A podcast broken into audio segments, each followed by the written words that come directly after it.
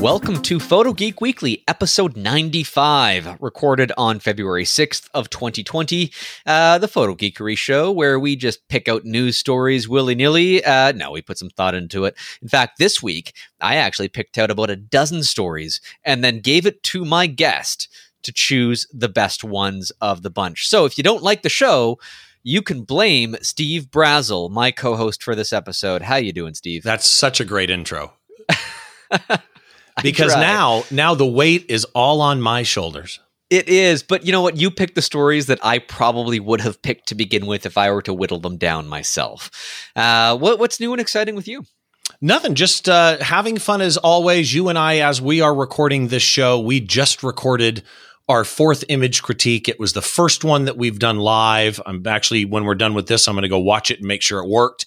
But just doing the critique shows, just doing the Behind the Shot podcast, normal episodes, and having fun. It's great. And, you know, it's funny because you, I saw on Twitter that you were doing, what was it, a 6 hour, 6 p.m. to 12 a.m. midnight shift at KCal Rocks recently. When was Monday night I was on for 6 hours, which it's been a long time. I used to do midnight to six. But it's been a long time since I did a 6 hour air shift where you're stuck in a studio. You really can't leave unless you get a Led Zeppelin song or a Metallica song that's 7 minutes long. You throw on American Pie or something that's 8.5 minutes. And I mean, you've got to find a good stream to be able to, if you need to run to the restroom, you got to find a good group of songs. But it was fun. I love radio still to this day. So. Well, I don't know if I'll wax philosophical on Kansas lyrics on this episode as I did previously, but I'm sure we'll have a great conversation, rock music on or off. You know, you're a photographer that does a lot of concert photography. Obviously, you kind of have that. The music is in your blood in some way. But when you look at the evolution of the industry of both music and of photography and how these things are documented, you've been at it for a long time. You know, before we get into the stories, just let me pick your brain. How do you think that those two industries, as they interact, have changed? Before, it used to be people holding up lighters for those rock ballads, and now everybody's waving their smartphones, regardless of which direction it's facing.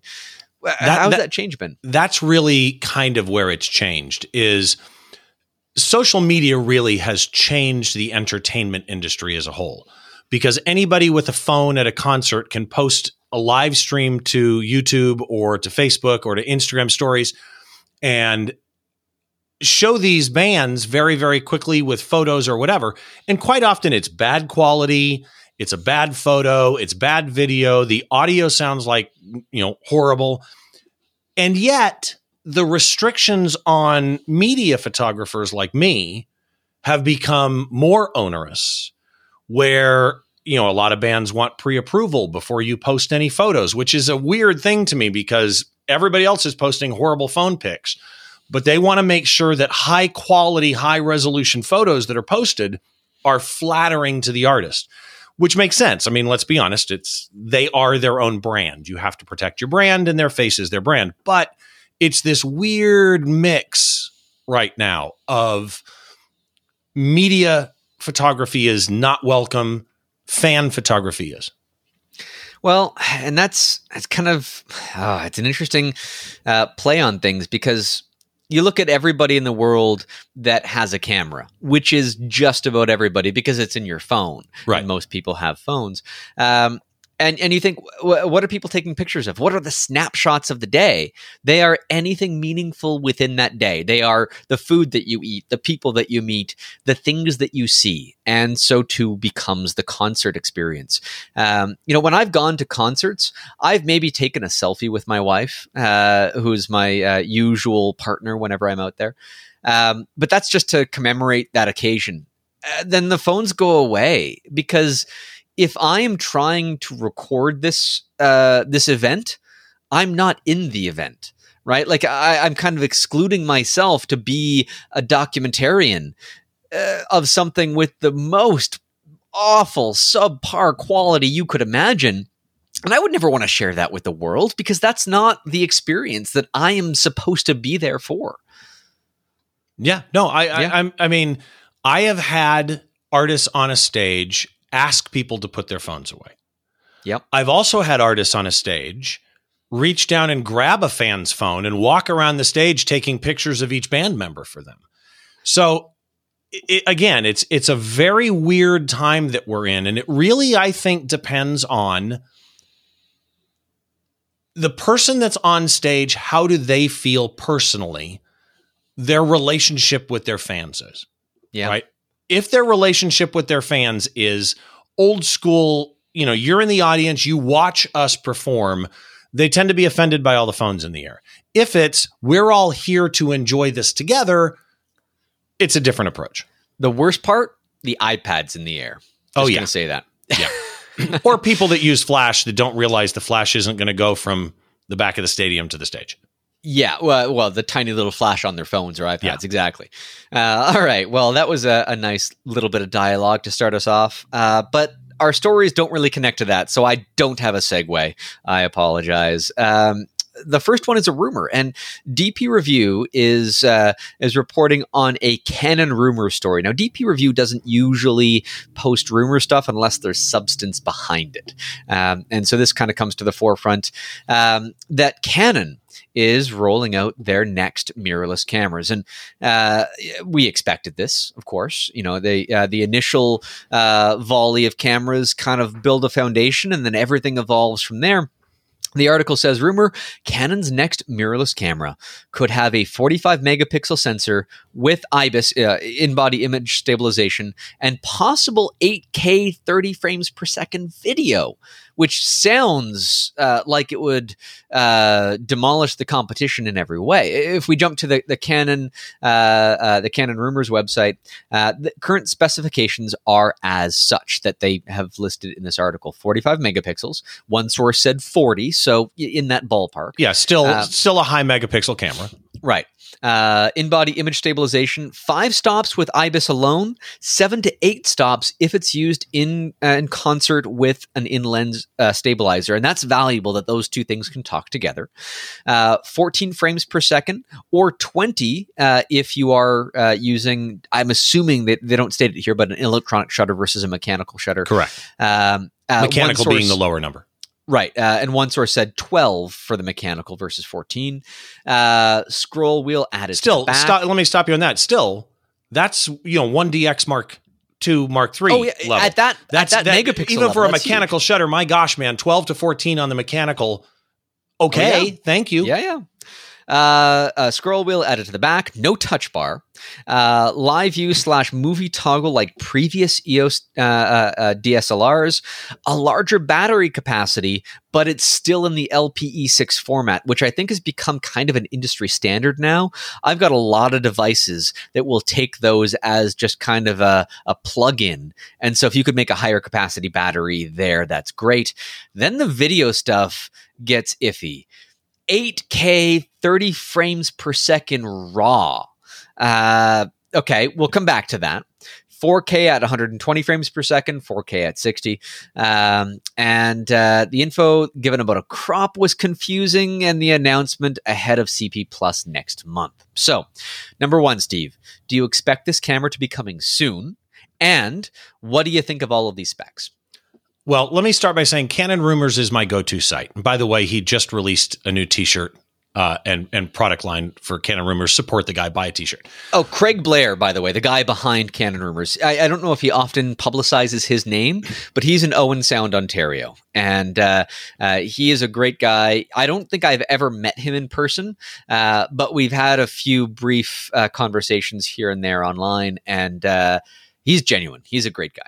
I love the site. I love what he does. And I love the attitude that he writes with. And one of the first things he said in his rumor post was, I find some of this too good to be true. And I agree. Now, first of all, this is rumored to be an EOS R5.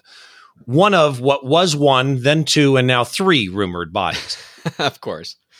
You and I discussed when the EOS R first came out, you and I discussed on your show, was it enough? Because Sony was out there. Nikon had announced around the same time the Z6 and Z7.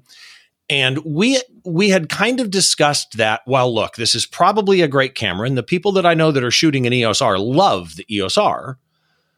But was it really enough to make a splash and compete this late in the game? From the specs that I'm seeing here, 40 to 45 megapixels, I think that the IS stuff you mentioned cannot be oversold. 5 stops with IBIS, 7 to 8 stops when paired with in-lens image stabilization. Yep. I think from a stills point of view, this could be the camera that we needed to make a splash, to make a statement. They're late in the game at this point. Nikon is pretty, the 6 and 7 came out and kind of nailed it. They had 2 SKUs. It covered a wide gamut of users. Sony obviously established, Panasonic established. The EOS R didn't really equal those to me, whether people love it or not. I think this could do it. The video stuff, I don't know, man. 8K raw at 30 frames a second. I literally do not see that happen. There's no reason to have that happen. I don't think the demographic for this camera cares at all about 8K raw video. Even Blackmagic does a 4 and a 6. Well, you look at what Canon did with the 5D Mark II, rolling out 1080p video on a DSLR. It was revolutionary, right? It really changed the industry for anybody less than buying a camera that costs what a vehicle would cost, right? Right. And so you see that pedigree that they've kind of lost. And if they were to push to maybe gain that back, but I don't know if the technology is even there yet. I mean, we've seen the Z6 and Z7 from Nikon having raw capabilities now through an external recorder, through an Atomos Ninja V, which I also have, and I'm eagerly waiting for that same functionality to come. It's announced that will come to my Lumix S1, and I'm currently borrowing an S1H for some projects right now that I would love to have that functionality because it just gives more flexibility. I'm not dealing with things in post with those cameras. I'm sending them off to documentary film groups that are then going to have the most flexibility, the highest quality in post. But that's for very specific uses. If I was shooting for my own purposes, I wouldn't use that. It would have absolutely no value. And Canon also has their cinema line, the C100, 200, 300, 500, 700 cameras. Right. I don't know where the 4 and the 6 is in there. They haven't made them yet. But the point is that it seems like it would cannibalize the sales of those cameras, and it seems unlikely that they would do so. It seems unlikely they would do it, but more importantly to me, there's just no need for it.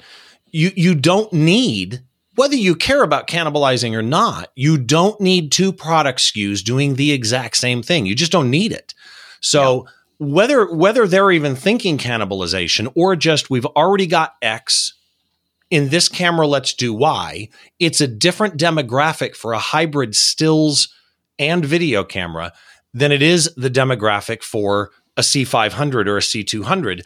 Now, one of the rumors was 4K at 120 frames a second, but that there would possibly be a crop, which Canon is famous for cropping their videos. They're using a crop sensor for the video. I had that on the 1DX Mark II. Exactly. The argument in this rumor is that would be for heat control, which would make sense. But to me, I just don't think that you need 4K at 120. If they do 4K at 60 without a crop, 4K 60 frames per second. Yep. I think you do that with 40 to 45 megapixel stills and killer, frames per second on the stills. I think that's your body. I think that's the magic body that can literally put their foot down of, we are here. The questions then come in. If you're doing that type of stuff, you've got to have CF Express. Yep. If you come out with another camera that only has 1 slot, everybody's going to light you up. You've got to have 2 slots. It better not be CF Express and SD.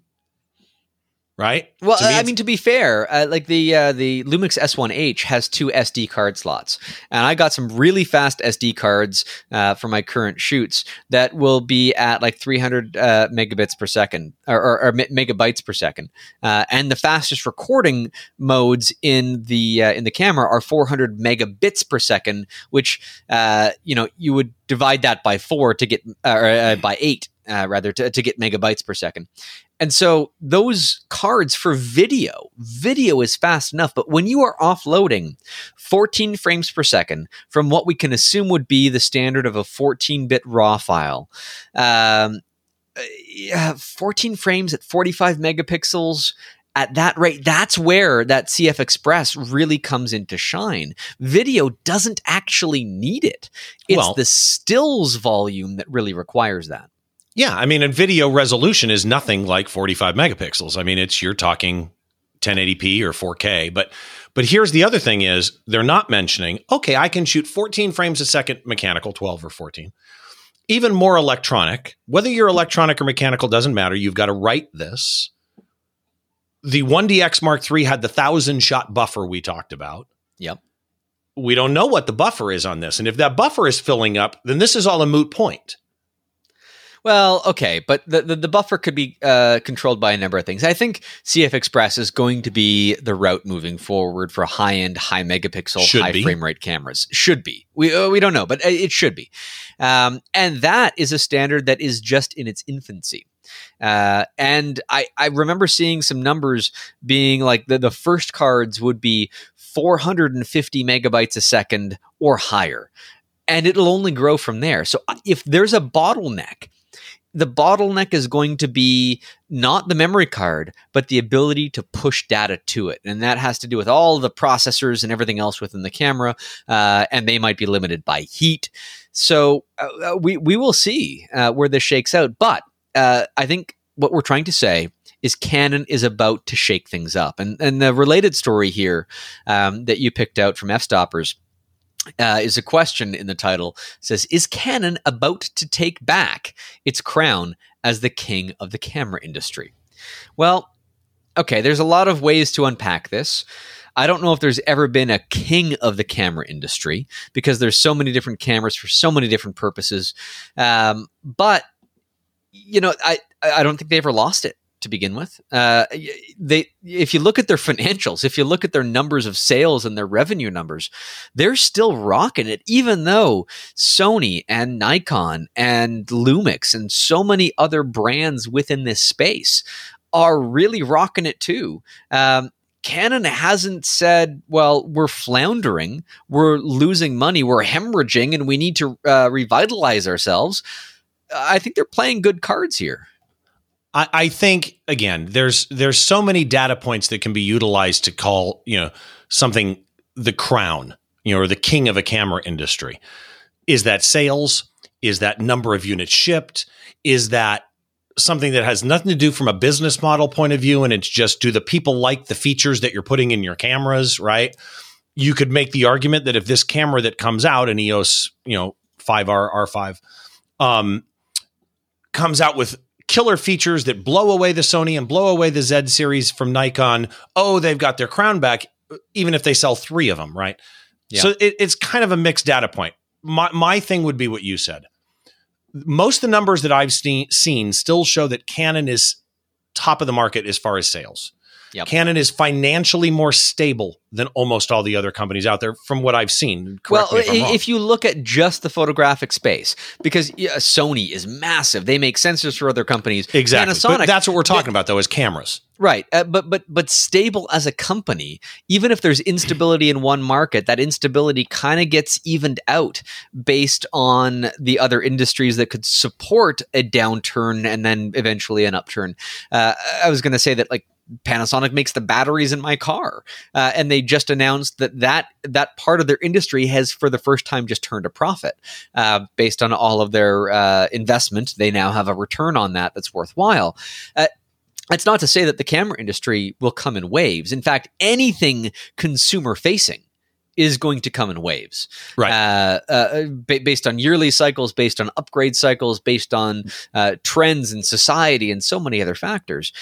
So if you have a buffer behind the scenes that can even that out a little bit, like Panasonic and Sony does, Canon does too. I mean, they make the printer that I have and they make oodles of money on the ink that I buy, I'm sure. And they have other imaging divisions too outside of the regular consumer facing stuff. In fact, we were talking recording on a previous episode, I'm not sure if you were on, but we were talking about Canon's 250 megapixel sensors for industrial, or at least for people to buy as a product, but not as a finished consumer device to then roll into whatever they were trying to create. And I got an announcement recently from them that they had some new test models or some new sensors out for evaluation. That doesn't really face us photographically, but they're evolving that kind, or that side of that business to business industry as well. That's the buffer, right? That helps them kind of bridge this gap of uncertainty within this new. You're talking about diversity. It's a diversified company, and diversity with any company is its strength, and at times allows that company to play even at a loss in a particular market field. So, you know, will they get their crown back? I don't think that they ever lost it. If they did, based on these rumors, I think these could be the cameras everybody wanted when the R came out. Will Canon lose their crown? That's the real question, Steve. Yes. Yes. I'm not saying yes, they will. Let me clarify. Okay. No, I'm saying yes. That's the question, is will they lose that crown? And for that matter, isn't there room in the industry for more than one person to have the crown? I suppose so. I mean, the crown is more of an exclusivity, like where you put something on a pedestal saying it's the best. But I don't think there needs to be a best anymore. With so many really good brands, you can't go and buy a bad camera. Look at what Sony is doing with the A7R IV for stills photographers. Right. Look at what Panasonic is doing with the Lumix S1H for video shooters. That does take incredibly capable stills as well. And those might be crown-worthy cameras. I shoot with the S1R as my primary shooter, and I've never touched a better camera. It is by far the best camera, by far above what I was shooting with, at least for my purposes, the Canon 1DX Mark II. It's what I moved to. And I did a shot recently, and I shared it with you, Steve.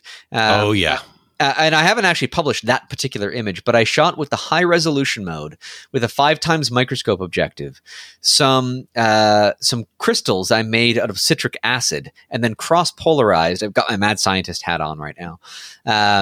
And just to see the level of detail and color transition that you can create. I sent you a JPEG. It looks even better as a TIFF file with better color gradation. But that picture that you sent me, I can't wait for you to make that public so people know what we're talking about. The color, and when you zoomed in and zoomed in and zoomed in and zoomed in to 100% on that image, the textury detail. I'm not just talking edge detail. I'm talking detail, like amazing detail in that thing. And that's what I mean by can't you have more than one crown?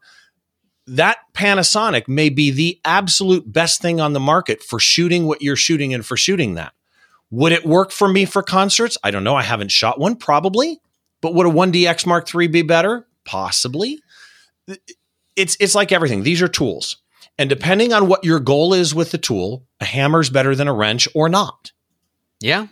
And so with these tools, I mean, we're creating artwork that hopefully we're happy with, right? If you're not happy with it, then it probably has nothing to do with the tool. It has more to do with you as the photographer, because really you are the impetus of the creation. Which brings me to our next story. Unsplash is in the news again. And another story from DP Review. Unsplash, for those that don't know, this was a platform that kind of created buzz around the fact that you could upload all of the images that you didn't want, sort of your contact sheet of rejected images that you know will never see the light of day, that you could just upload and let anybody use for free, which I summarily rejected as... we all did. But... because if you have something that's 80% of what you're good at, but it's not your 100%, well, 80% might be good enough for somebody that would otherwise license your 100% work. And you're selling yourself short to share the stuff that is just barely subpar that might be good for a client that doesn't illustrate what you are all about and what your flagship work could produce, the stuff in your portfolio. And so this article from DP Review says, Unsplash partners with major institutions to add modern and historical images to its library. Now, historical imagery could be even out of copyright. I mean, this is the kind of stuff that maybe an institution has owned the copyright to, or it's public domain, but they happen to have the original sources of, that will be now available on Unsplash for anybody to use free of charge. Steve, does this change your opinion of Unsplash? I don't know that. It's funny. I don't know what my opinion of Unsplash is. When they first came out, I was one of the ones that was, this is crazy. The people that are submitting these images for free are selling themselves short. But really, the truth is, most of the people that were submitting those images were advanced hobbyists. I don't think they were pros. Right. There were well-known photographers that had conversations with the founder of Unsplash, like Zach Arias did. And there was a lot of debate about it. But here's... I'm not saying my mind has changed. I'm saying my point of view has changed a little bit. First of all, Getty would have loved to have gotten these libraries, right? The fact that Unsplash got these libraries from Library of Congress, these archives, New York Public Library, NOAA, National Oceanic and Atmospheric Association, Boston Public Library, which is one of the most beautiful libraries, by the way, you'll ever go into. It's stunning. We're talking paintings, ocean creatures, historical photos, Titanic, stuff from U.S. Geological Survey and CDC. And this is a great list of photos. That takes Unsplash from the category that they were in of stock or microstock to a complete photographic repository for anybody. But here's my thing on Unsplash. I think all of us originally were, and I shouldn't say all of us, but a lot of people were, Unsplash is hurting the photo industry. They're taking away jobs from paid photographers. And the fact of the matter is, it's just not true that they were doing that. Today, with Unsplash in existence for a number of years, if you are a real working commercial photographer, this didn't affect you. You're still out there quoting jobs. You're still out there most likely shooting commercial jobs. Could there be less overall? Yes, but I think the real good photographers are still quoting and getting paid work. Absolutely. And here's the thing. Unsplash, the photography community isn't their market. Their client are designers and ad agencies and PR companies. And in a sense, what Unsplash is doing for their clients is good client service. They're giving them photos that they can use in markup, in design, and in publications inexpensively. That's their clientele. They're serving their clientele. I don't necessarily like it. Well, especially if you don't care about exclusivity in any way, right? Like if you want to use an image that, 50 other people, 500 other people are also using. I just want to make a poster for my store. Yeah. Exactly. And so you don't care that there's so many other uses. It might be bothersome if the store right next to you is using the same image, but what are the chances of that? And so that's the gamble that I think these people play. You're right to think that it wasn't the pros that were going to be going there.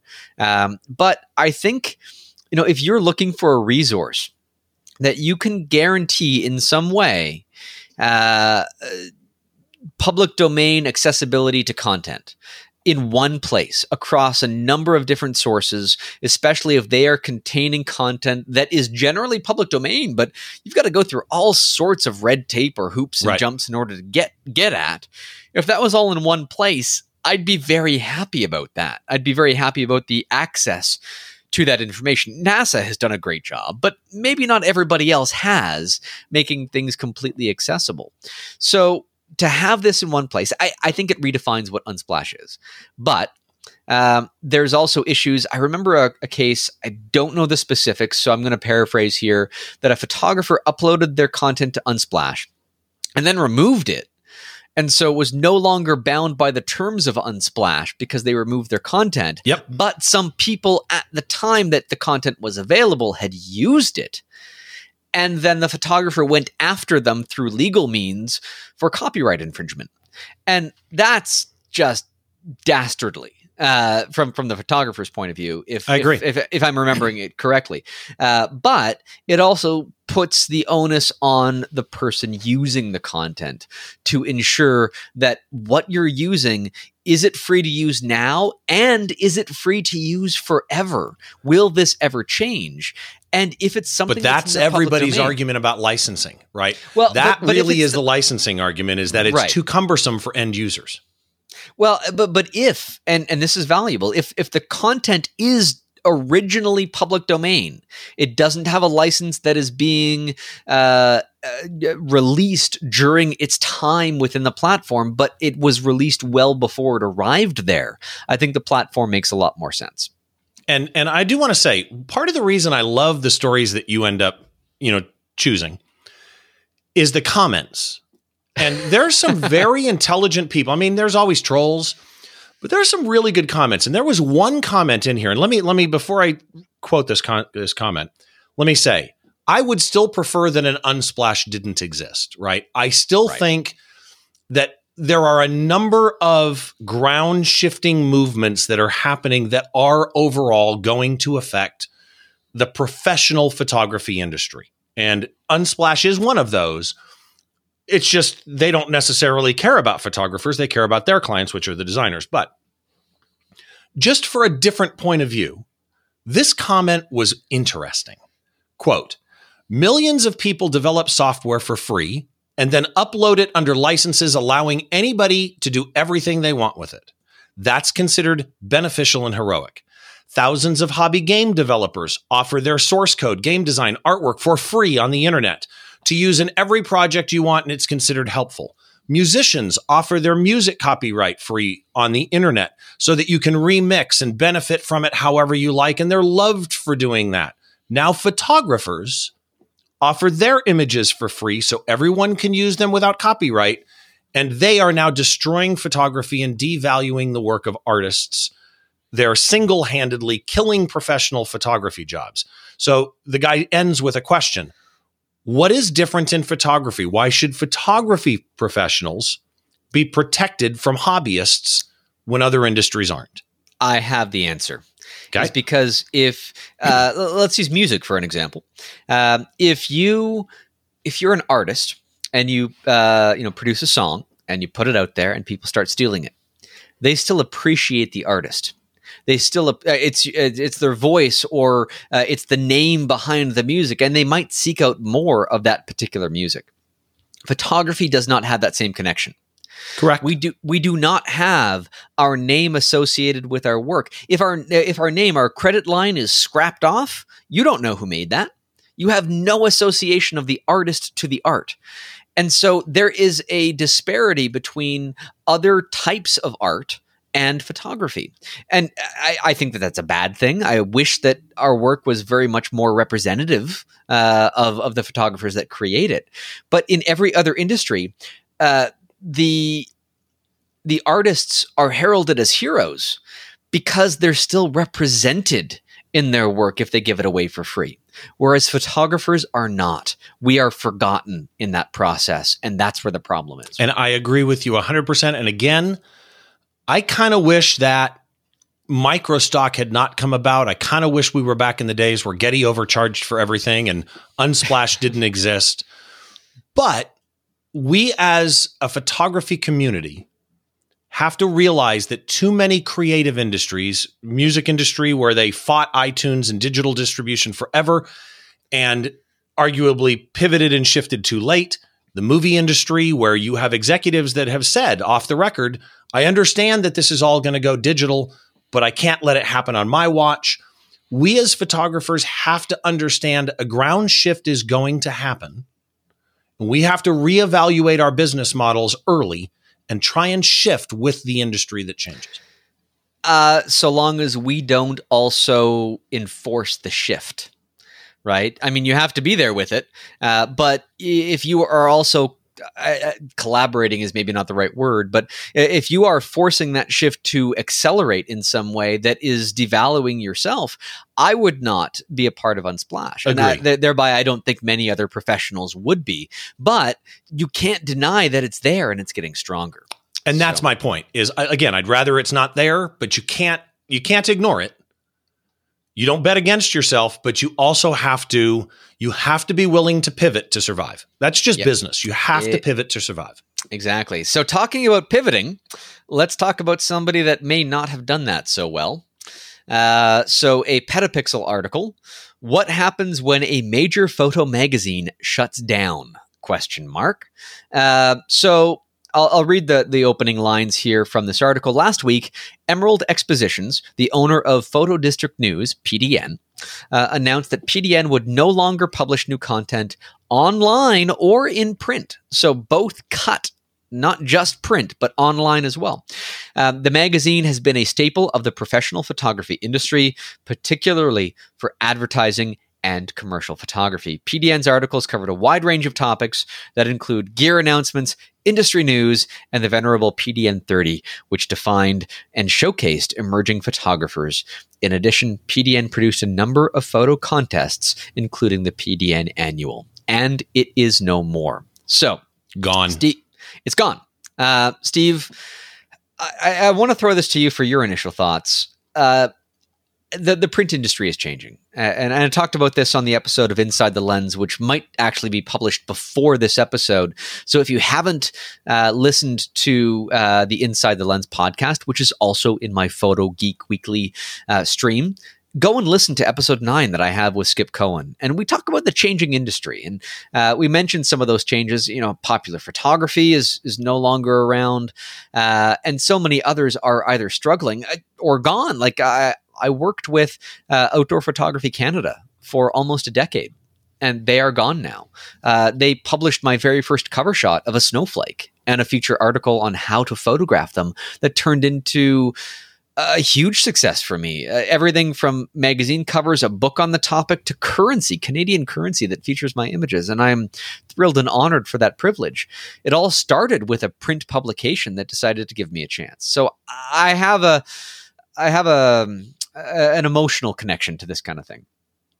When this goes away, does it actually change anything? Or has the industry already changed around this and this is no longer relevant? The last part of that. So when I saw this story, to me, this is, okay, it's PDN. And PDN's well-known. Emerald is well-known. By the way, for people who don't know, Emerald is the one who does Photo Plus in New York. They do WPPI, which is at the end of this month in Las Vegas. And the problem is, and we just talked about this in the last story, the photo industry has definitely changed, right? We're talking smartphone cameras and readily accessible still and video options that have completely altered the user base. However, contrary to popular belief and kind of touching on what we talked about in the last thing, pros do still exist. Pros are still out there. And pros, just like you and I, when we started in photography and we would buy printed photo magazines to read, right? You'd go to a grocery store, you'd go to a bookstore, and you'd buy an actual physical magazine because you wanted the gear reviews, you wanted the industry information, you wanted the news, you wanted all of that info. Pros still want that info. The problem is they're getting that info from Photo Geek Weekly. They're getting that info from F-Stoppers. They're getting it from DP Review. They're getting it from Petapixel. They're getting it from YouTube. And my argument is the print industry as a whole missed the mark. They did not see the foreshadowing of change, and they didn't pivot. Because you and I both know the business model for print magazines, which is basically advertising. Yep. The advertising market for print media has been unsustainable for as long as I can remember, right? They tried doing websites with paywalls. Paywalls don't exist unless the reader is willing to pay for the content. Oh, so and I see paywalls all the time when I'm flipping through my Android phone list of news stories, and I find something interesting, and it's like from the New York Times, and I try to read it because it's just presented to me, obviously, that I can read that, and it's behind a paywall, and I can only read the first 2 sentences. I'm annoyed at it by that point. I don't get a freebie. I don't get a warning that I can dismiss from certain venues. If you put it behind a paywall and you offer it up like candy to begin with and then snatch it away from me, that annoys the heck out of me. I completely agree. I'm not saying that they were doing that, but the paywall industry, like if you're going to take that approach, it has pitfalls, and you can't tease content that people cannot access that they would like to on a whim without making an investment in. Okay, but let's go the other side. They would say to you, we have writers that we want to pay, we have content creators that we need to pay, and everybody's coming to our site with ad blockers. So we have to find a way to monetize. So there is a balancing act that these outlets have to do. I understand all of that. I agree that the ad blocker idea is that, block the content if you're blocking the ads. I don't have an ad blocker on my phone. And then you can whitelist them. Right, sure. But, if you summarily refuse me and you're still making your money from your advertising and you're refusing me the content that I'm there for, then there's something broken about that process. Well, and here's the thing. There is a big difference between generalized content, like, for example, talking about a new Canon that's been announced or released or a rumor. There's a big difference between this generalized content that can be collated almost anywhere and the Wall Street Journal, which is very specific, very niche, and you can put that behind a paywall. People will pay for niche content that is hard to come by. No one is going to pay for content that anybody can get anywhere. And so my argument is these print companies didn't pivot.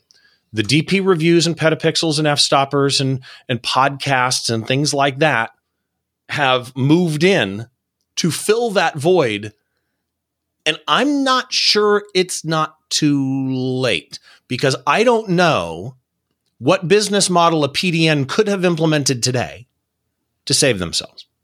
Well, there's a lot of different ideas where, if I could pay for a template contract for something, if I could pay for different services in terms of on the really core business side of things photographically, advice from professionals, whether they be legal or experts or anybody else, that opinion, if they could, get some exclusive content within that and put that behind a paywall that could elevate my business, then I would be willing to pay for that. Industry news in general, just like what's happening, who's releasing what, and what the reviews are like. No, that's freebies. That's everywhere. You can't pay for that because you get it for free. There's nobody that would be willing to do that. So PDN, by their core nature, I don't think they made that pivot, but I also think that other entities within that brand are making the pivot. So you look at Emerald, that's doing WPPI, and they're doing great with that, and Photo Plus too, because it's not just the information, it's the interaction, it's the interconnectivity, right? Well, see, and I would question you. Okay, are they doing well in WPPI? Because I do believe that in today's world, with any conference, the social side, there are conferences that literally build in times specifically for social interaction. The social game at a conference is quite often at times more important than the expo or the actual classes or sessions.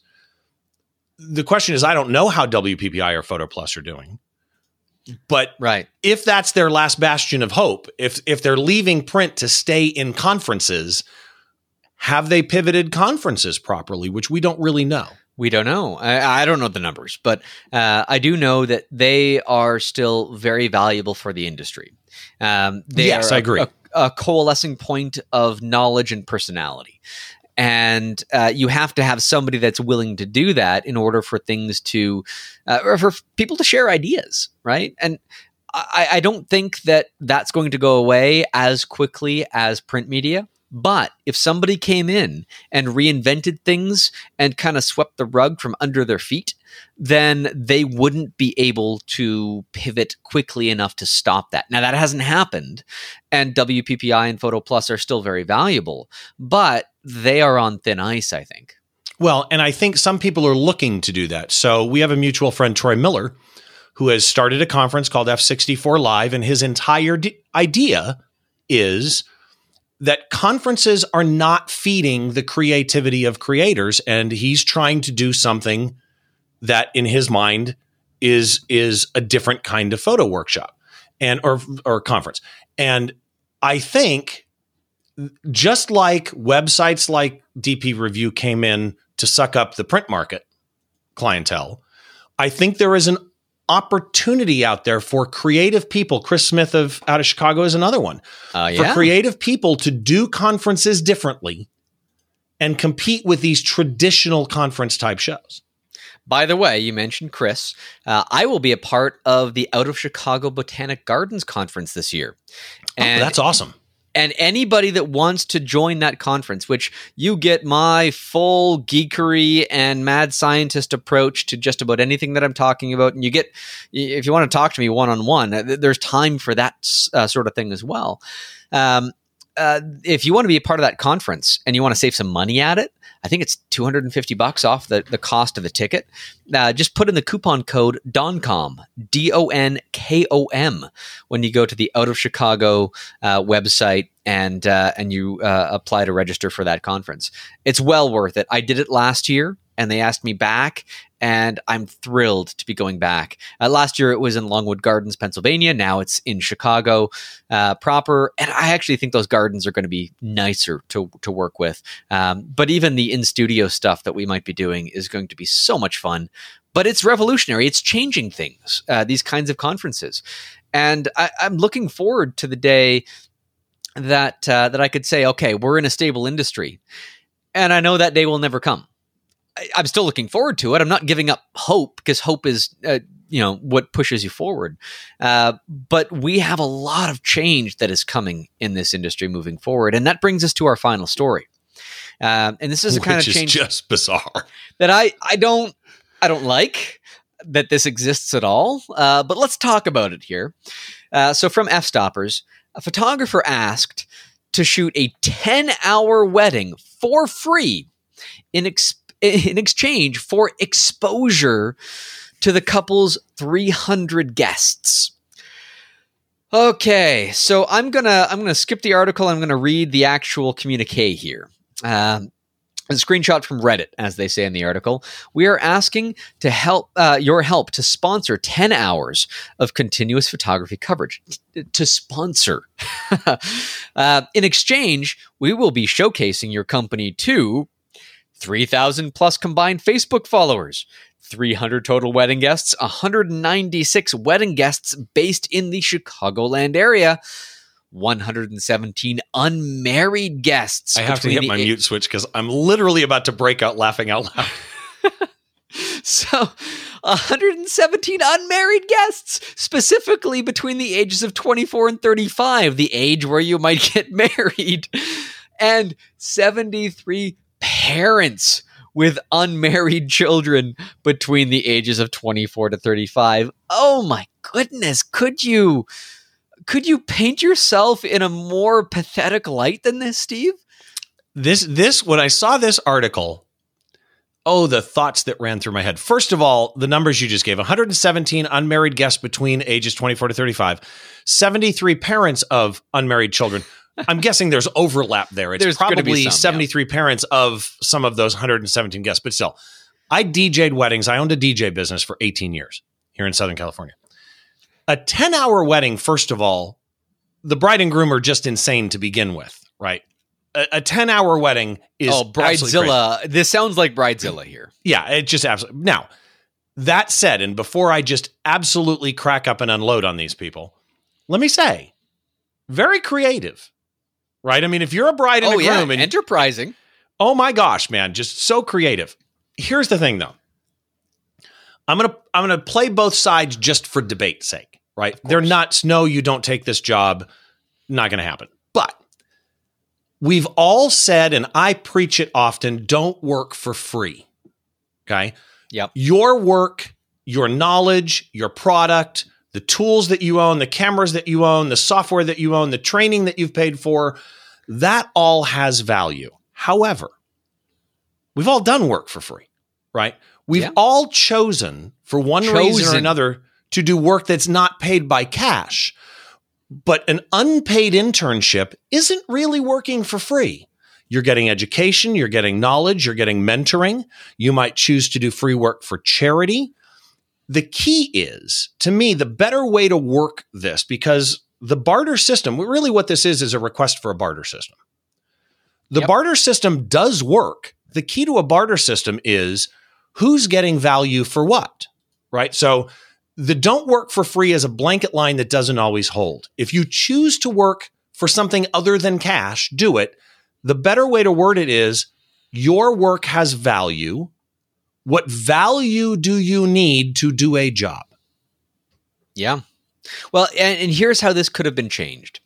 They could have offered all of this exposure, and you know what? There might be some business leads from that, but you can't guarantee on that, and it's probably not going to happen because nobody's focused on the photographers in this case. What if you added at the end? What if you said, and if none of these people decide to hire you within the next 5 years, we will pay you your base rate for 2 weddings. Exactly. And there's the barter system of a win-win. Yes, I'll do it if you guarantee me X number of bookings from those clients. Yes. That I get. The key to me is that okay, let me back up. This entire proposition is a variable. Let's just be really clear on that. Uh-huh. Okay. If I'm floating in business, then my response to you is going to be, I'm booked a year in advance. My rate is this, pay me my rate or go away. That's if right. On the other hand, it's a slow time of year and I've got bills piling up, I might say to them, you know what? Yeah, I'll do it for 50% off. Everything is business and a variable, and we all do sales and we all do what we need.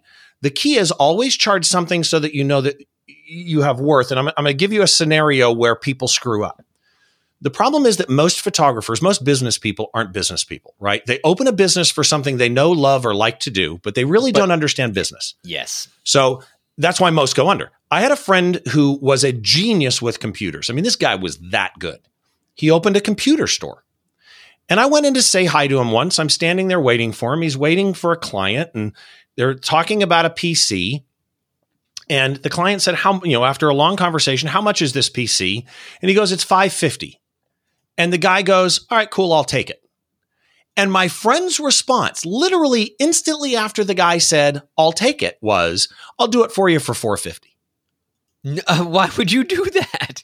And I wanted to scream, what is wrong with you? You just closed the sale and you lowered your own price. But our problem is we tend to think purely on closing a sale by price as opposed to closing a sale on value. Yes. Right? You want $550? That's great. You know what? A better thing would be pay $600 and I'll give you this with it. Well, and that's added value, or even so, thank you for agreeing to the sale so quickly. Here's a bonus, even at no extra cost. If the cost to your friend would have been like $10, right? Just something just as an add-on, which then says, okay, well, I'm going to come back to these people because they add value to my purchases. And while that's a computer shop, that is exactly the same model that we face as photographers when we're selling a service. Right. And, I would never discount my services. I would add value sometimes when it's not even asked for. Like I've had customers that have asked me for some product shots, and I'll include an extra 1 or 2 at different angles that I just shot because I thought they might be useful. They didn't ask for them, but I won't do it for everything, but I'll throw in 1 or 2 just to say, hey, here's some added value, icing on the cake. The time it would have taken me to do that while I was already doing the shoot was minimal at best. It's what I call a 1%er. So sure. You give them the job, and then you just give them that 1% that's something somebody else would not have given them. And the other thing, by the way, even if you're not going to charge, bill them. So yeah. I have a rule of thumb that if I do a job for an IT client that I know in my head should have taken, I'll make up numbers, 8 hours. But for some strange reason, I ended up with a problem. And in the back of my head, I think, I should have seen that coming and I still should have been able to do it in 8 hours, but it took 10. Yep. I'll bill them 10 and I'll list on there 2 hours, no charge. Now I put in 10, I'm being honest, there's 10 hours. I'm only charging them for $8, but I'm making clear that they understand 2 hours of my time I'm not charging them for, because then they also never question any of my invoices because they know I'm honest. Well, true enough. I mean, you could also play it on the other side of the coin where you're doing work that you have developed expertise in an area that will require less time. And I don't usually charge by the hour for just about anything. But I'll often offer people a discount on my services based on my experience with that particular subject, because it doesn't take any learning for me. I can do it almost blindfolded. And so I will show them the price of $1,000 and I'll bill them $9.50 because it's procedural for me. It's not a huge discount, mind you, but it's at least something on paper that says, okay, well, we agreed on this price, and I send the invoice slightly lower. Sometimes because, you know what, it's not even stressful work. And I love that. You know, if I have a client that is coming to me repeatedly and they are willing to pay that full price, I give them the extra images. I rarely discount, but if I do, it's like 5% or so right within that area. And at the end of the day, they come back to me again and say, hey, can we do more business with you? Just anything to make people happy. It's a relationship. You have to make the other side happy, right? Right. And that's really bringing it back to this story. That's really the question is, each individual business person has to decide on their own, what is the value proposition for doing X? Right. And if that is, I will show up at work every day to be a photographic assistant to Joe McNally as a free photo assistant, because I'm an intern, but it's not free. I'm going to be able for however long to learn from a Joe McNally. That may be a proposition for you that's worth it. It may not be, because you have to have a paying job to pay your rent. That's right. Each person has to make their own decision. Now, to me, if you accepted this 10-hour wedding offer, you're a nut. But okay, now you've called both people nuts on either side of delivering the offer and accepting the offer. But I will state that the people that are putting this offer forward, I don't think they're nuts. I think that they're trying to take advantage of somebody that does not know their own value. That's my opinion, and I think that somebody that would accept the offer is somebody that also does not know their own value. And that's a lot of creatives. Well, this is true, yes. And that's really where the problem is we need to educate creatives that even if you're charging $50, learn how to ask for money and get used to billing something to understand that your work, your knowledge, and your time and talent have value. That's really the key. Yep, absolutely. All right. Well, we kind of put that one to bed, and thank you for your opining on that. That was great, Steve. I appreciate your opinions. But now I want your opinion on what you think is something that photographers need in some way in our Pick of the Week segment.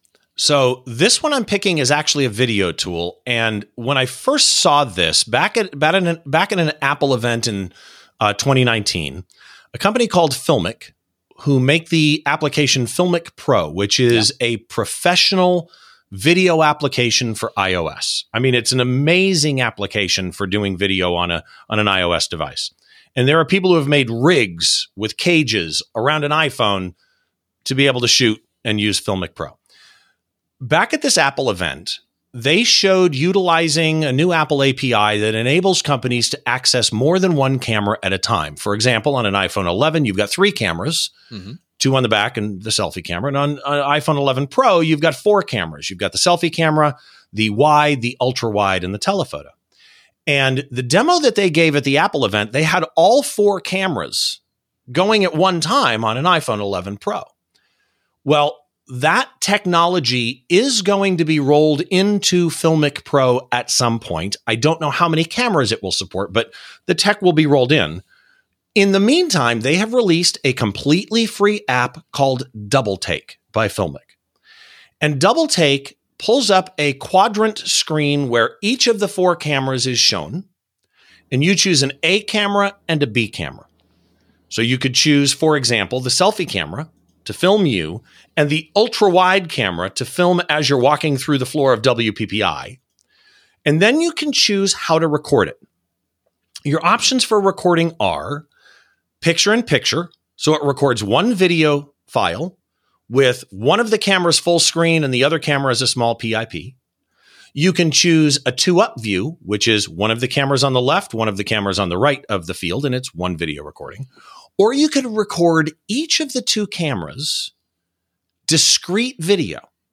So you could do a multi-cam shoot as you're walking through the expo at WPPI with the selfie on you as you're talking, and at the same time be recording an ultra wide as you're walking. And if you had that thing on an Osmo mobile, you'd have super smooth video as you did it. Yeah. Again, this is a free app. The recording options are great. And I just saw today, I'm trying to remember, Ripple Training released a video from Vlog University, which just happened in LA. iJustine, well-known vlogger, did this. Photo Joseph was there. Alex Lindsay was there. And they released a video where they built this weird rig from stuff at Home Depot to put two iPhone 11 Pros at 90 degrees to each other using the wide on one side and the selfie. And they recorded four people standing in front of these as a multi-cam discrete shoot that they could bring into Final Cut Pro as a multi-cam edit. Wow. Again, to me, it's free and it is absolutely awesome. Double Take, right? Double Take. All right. Well, let's, I don't have an iPhone, but my wife does. I bought her one so that I could test out the cameras on it, and I'm going to have to test this app. That's awesome. Yeah, it's pretty wild. The first thing I thought of was my wife was cooking and I put the ultra wide on and I could see her and the stove, and I was centered on the selfie camera, and I could record that as picture in picture or two discrete, complete, separate video tracks, bring it in, do a multi-cam edit, all from an iPhone. That's amazing. Technology advances, and we must advance with it. Speaking of such, my pick of the week is kind of, it's a company. It's not an actual product, although I'm going to talk about a product. So we talked earlier about me doing some cross-polarization of some crystals, and I was doing my mad scientist thing. And so I had a polarizing filter that I've had for a long time, and I've used it on my cameras, but it was a CPL. So I was using this as part of this equation where I have an LED flashlight underneath, and it's then creating polarized light that then goes to a microscope slide that has these crystals that I've grown that take a couple of hours, and then a polarizing filter on top of that. And it creates these crazy birefringent colors. If you're unfamiliar with the term birefringence, well, most people are have no idea what that is. So that's okay. But the idea is cross-polarization can create these crazy, very vibrant colors. And so I was happy with the initial results. And then I looked at the filter and I thought to myself, well, that doesn't work out quite so well because I now have problems with my filter. The glass looks fine, but the polarizer seems less effective, more transparent in certain areas where the filter was. And I was kind of scratching my head trying to figure this out. And I think it was down to heat. I think that those LED flashlights were generating too much heat in close proximity. They were just resting right on top of the filter, right on top of the flashlight. So I contacted Breakthrough Filters. And this is the best customer support scenario story that I have had in the last 5 years. They called me on the phone the next day. And so no initial email, they called me, and I like that personal approach. That's great. And they were really genuinely curious how this happened, and I described the whole process. And they said, well, number one, we're going to send you a new filter because that shouldn't happen. I mean, they're guaranteed in the harshest of scenarios. And if you're just sitting in your basement in my studio here and I broke the filter, then we're going to fix that. But we don't want that to happen again to the next filter. So what we're going to do is we are going to 3D print you a holder for that filter. And we're going to put a common clamp on it. They're giving me an Arca Swiss base for it so that I could put that into a tripod that I could then mount above the flashlight. so that there's distance, so that the heat dissipation happens and it doesn't destroy the filter in the process. I didn't ask them to do that. Still surprises me an LED would give out that much heat. Oh, they a tiny little handheld flashlight can give out almost 2,000 lumens. So, wow. I think it doesn't do it, but especially when you're putting the filter right on top of the output, you're right. Kind of encapsulating everything right in there, and it might damage your filter. So, food for thought here, do not put a circular polarizing filter right on top of an LED flashlight because you'll probably break it. But if you can put it somehow a little bit higher up, you can use a crab clamp. You can use so many different ways to do it. They're sending me a custom. They made this for my purposes. And they're sending me one. I haven't received it yet. It's coming this week. But the point is that customer service of identifying a problem and also being very curious about the problem. I was going to send this back today, but I wanted to keep it for the show just so that I could show you, Steve. They want this back because they want to use this as a test filter to see exactly how much heat it takes to damage their filters in the future and maybe design against that, or at least have the knowledge of what happened here. Right. And that, to me, that insight, that genuine attitude of knowledge and protecting their customers, I rarely ever see. And so my pick of the week is Breakthrough Filters. So breakthrough.photography is their website. And they make circular polarizer. They make the best ND filters in the industry. They make some other really interesting products. Go check them out. Be a patron to them on my order, because everything that I've gotten from them has been amazing. Even the edges of their filters are these notched designs. They're not completely solid. So there's a grip to it. You ever get a filter stuck? And that's one of the biggest problems I find, yeah. Right. I've never had one of these filters get stuck because I've got a grip on them. And they look at those details and they make sure that they are taken care of and they use the best possible components. So Breakthrough Photography and their Breakthrough Filters, I think, are wonderful. Their customer service is top-notch, and they get my pick of the week. Nice one. Steve, where can people find you, your fun, and frivolity online? Normally I'm on Twitter or Instagram at Steve Brazell. It's like Brazil, but there's two L's. So at Steve Brazell. Don't let autocorrect get in the way there. Say again? I said, don't let autocorrect get in the way there. Yeah, which it will most likely. And then the podcast, the website, stevebrazell.com, but the podcast is BehindTheShot.tv. And you and I are doing the critique shows now. Those are on the Behind the Shot YouTube channel. We've got the Behind the Shot Flickr group. To get into the critique shows, but the normal website for the regular shows is BehindTheShot.tv. And we'll put the links to all of that in the show notes.